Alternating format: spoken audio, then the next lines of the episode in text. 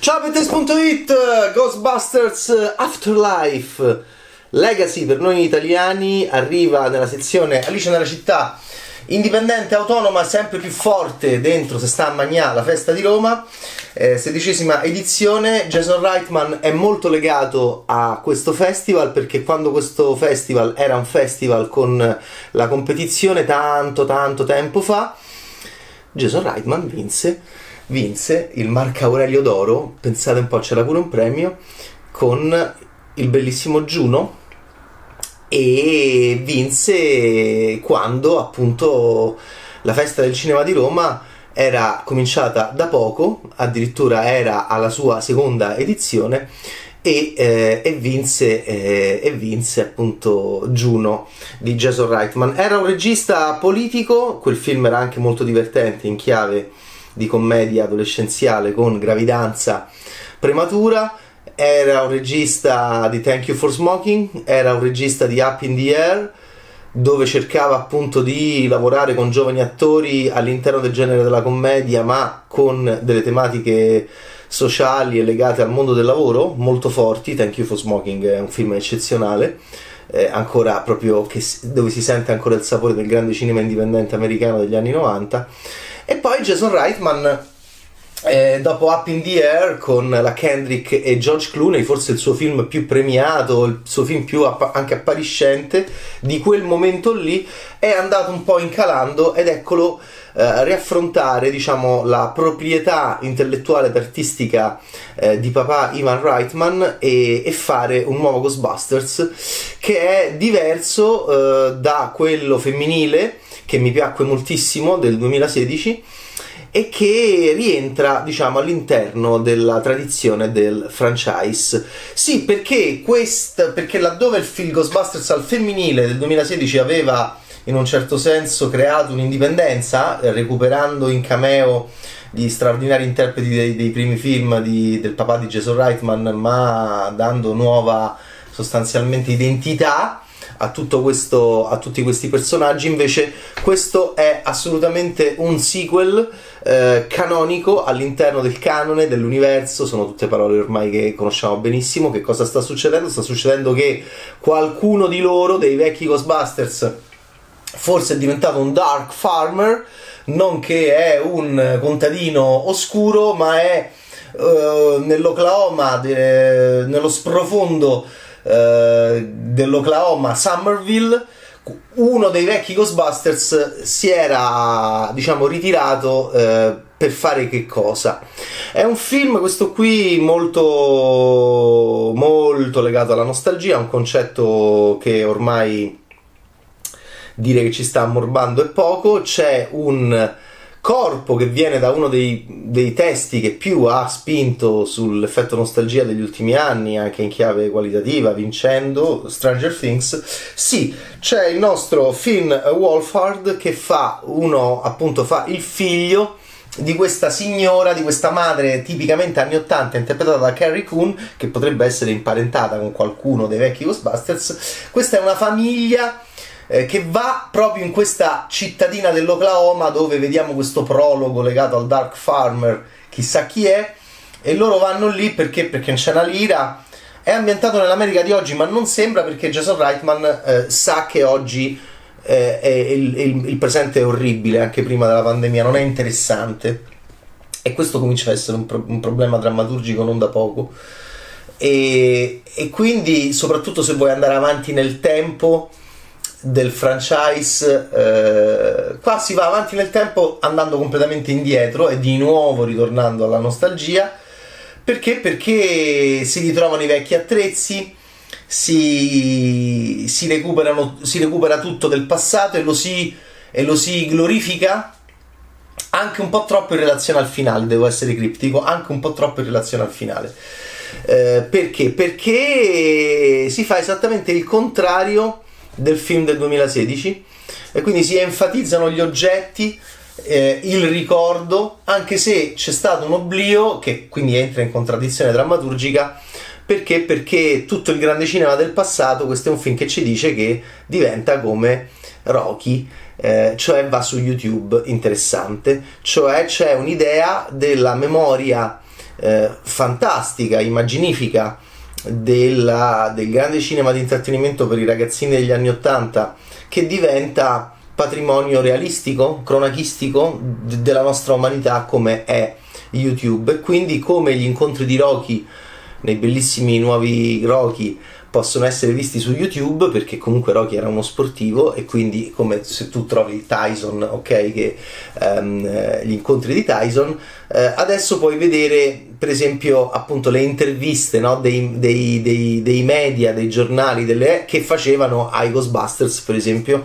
alla fine del primo film di Ivan Reitman, le puoi vedere su YouTube perché erano delle stazioni televisive, dei canali e quindi c'è un archivio.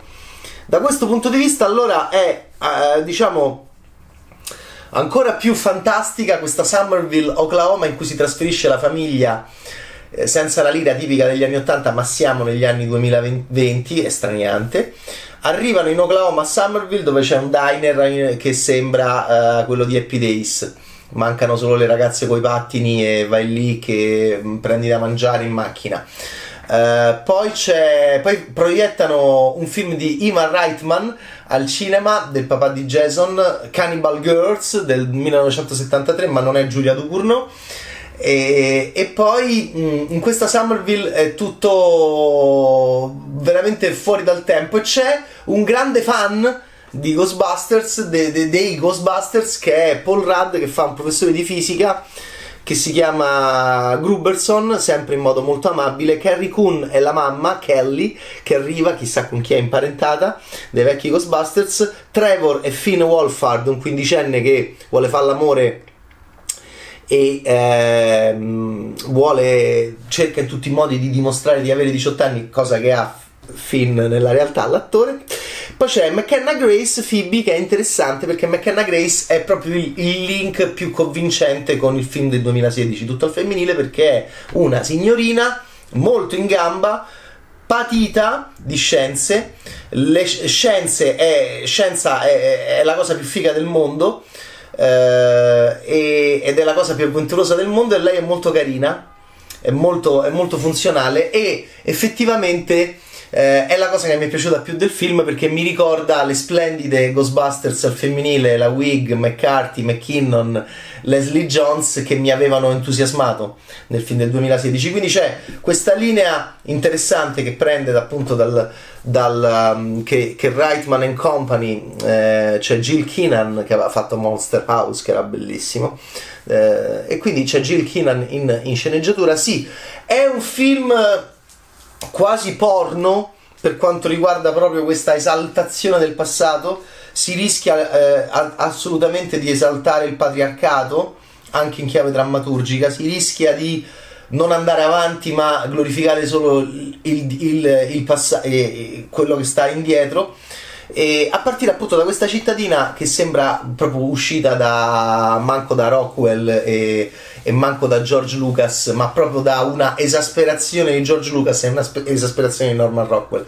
Ehm, quindi è la cittadina dove non succede niente, non, non sembra nemmeno che votino Trump invece è il, è il luogo, è, il, è, quel cuore dell'America che nel presente politico degli ultimi anni ha un, un, certo significato, invece qui no, non è Tiger King, è, sono tutti anche abbastanza spiritosi, colti, è un Oklahoma che esiste solo nella fantasia di Jason Reitman e Jill Keenan, ma qui praticamente ricomincia tutta l'avventura con i fantasmi. Fanta- Quello che non mi piace di questo Ghostbusters nuovo è appunto, se capito, questo ripetere continuamente tutto ciò che è stato il film dell'84 e il film dell'89, soprattutto da un punto di vista, lo posso dire, di creature, cioè, mh, mm, possibile che i fantasmi nel mondo sono solo due? Cioè, è possibile che c'è è Marshmallow che diventano i Minions e poi lo Slimer e poi ancora Gozer? È possibile che visto che si fa anche un elenco e si rende mondo questo testo, citando il, alcune catastrofi globali, 1883 Krakatoa, 1908 Tunguska, Siberia, 1945 la seconda guerra mondiale, ma che c'entra con le catastrofi naturali? Quella è una catastrofe umana, politica, non, non, non confondiamole che non va bene. 1984 New York, non troppo umana perché si erano liberati i fantasmi, vi ricordate Goz? Ecco, torna tutto ciò che è stato il passato eh, e quindi il Marshmallow Man diventano i Marshmallow Babies che sono come i Minions eh, un miliardo di elettrovolt tornano i macchinari tornano tutto ciò che abbiamo amato dei Ghostbusters del passato però eh, ma- torna la macchina, tornano le uniformi, torna praticamente questa e ve- guardate la nonchalance eccessiva con cui tutte le nuove generazioni tornano a fare quello che facevano le vecchie generazioni. Avevo trovato molto più coraggioso e rischioso, infatti alcuni si arrabbiarono, eh, il film del 2016. Questo è garbato, è divertente Ehm, ci sono sempre gli stessi fantasmi praticamente mm, per un appassionato di fantastico come me non, questo è estremamente deludente da un punto di vista effettistico si enfatizza ogni singolo gesto della, de, legato all'essere Ghostbuster e poi voi direte e c'è, una, c'è un ricongiungimento eh, chi lo sa però appunto non puoi questo è un discorso che mi sta molto a cuore legato agli ultimi anni di questi avanzamenti, di questi nuovi capitoli di proprietà e franchise del passato che emozionano molto noi e tutti quelli che sono anche più amanti di noi de- di questi tipi di testi. C'è una sorta di ossessione nerd e si è creato tutto un mondo anche di business, anche editoriale ovviamente. E allora bisogna stare attenti perché anche dentro il testo ci deve essere questa intensità. Se l'intensità è solo fuori e, e, e quando arrivano i protagonisti del testo, quelli per cui c'è una sorta di assogget- assoggettamento patriarcale, per non dire di mh, totale, totale subordinazione, che è un rischio nella drammaturgia come in politica, come in tutto in società, di saltare troppo il passato e non pensare al presente, del racconto che è il futuro, del racconto e della vita e del mondo. E poi c'è tutta questa febbre eh, di, fuori dal testo e poi dentro il testo io vedo dei mortali, è successo anche in Guerre Stellari, dei mortali cali di intensità emotiva che viene che dovrebbe essere necessaria, devo essere criptico, eh, anche all'interno del testo in relazione ad alcune figure che sono mitiche, epiche. Ne parleremo con più eh, svelamenti, ma Uh, Paul Rudd è carino, Carrie Coon è carina, la mia preferita appunto è McKenna Grace, anche podcast, non mi è dispiaciuto, uh, è Logan Kim, è un bimbo di chiare origini asiatiche che fa questo ragazzino, anche lui completamente senza senso, dentro la Summerville dell'Oklahoma. C'è un ragazzino di origini asiatiche che fa i podcast e che è spiritosissimo e che è mh, mm, vivacissimo e, e, e, tu dove lo trovi uno così? A Los Angeles, a San Francisco, nella realtà no, nella fantasia di Keenan e, Ray, e Reitman lo trovi a Somerville, Oklahoma. Ehm, Egon Spengler, Raymond Stantz, Winston Zedmore, Peter Venkman vedrete appunto se vi soddisferà questo nuovo Ghostbusters a differenza di quello del 2016 femminile più coraggioso. Questo qui è tutto un, uh, un, recupero proprio uh, ai limiti veramente oltre il feticismo ai limiti quasi del pornografico in chiave semiotica ovviamente di tutte le uh, gli armamentari di tutti gli accessori di tutte le caratteristiche, i nomi, i mostri, i vestiti, gli oggetti di, di tutto ciò che è passato. Eh, uno dice vabbè dai ti piacciono le saghe stai sempre a rompere le palle sul concetto di saga ed editoriale. Uno dice sì vabbè fai un primo così poi prendi il via. Eh, sì perché vorrei assolutamente che si parlasse un po' più del futuro dei fantasmi del futuro che ce ne sono eh, ce ne sono tanti ma si ha molta paura di vederli. Perché? Perché viviamo in un mondo anche extra e pre-Covid molto più spaventoso, dove i fantasmi della nostra ragione e della nostra politica mondiale sono molto molto pericolosi e non vogliamo affrontarli. Anche questi testi ci dicono anche questa roba qua, che non è una roba da poco. Ghostbusters Legacy da noi arriva a Uh, fine novembre lo rivedrò, lo rianalizzeremo, ne parleremo tanto con tutti quelli che andranno al cinema a vederlo. Per adesso l'abbiamo visto in anteprima alla sedicesima edizione della Festa del Cinema di Roma dentro la sezione sempre più forte e potente Alice nella città. Ciao Bad!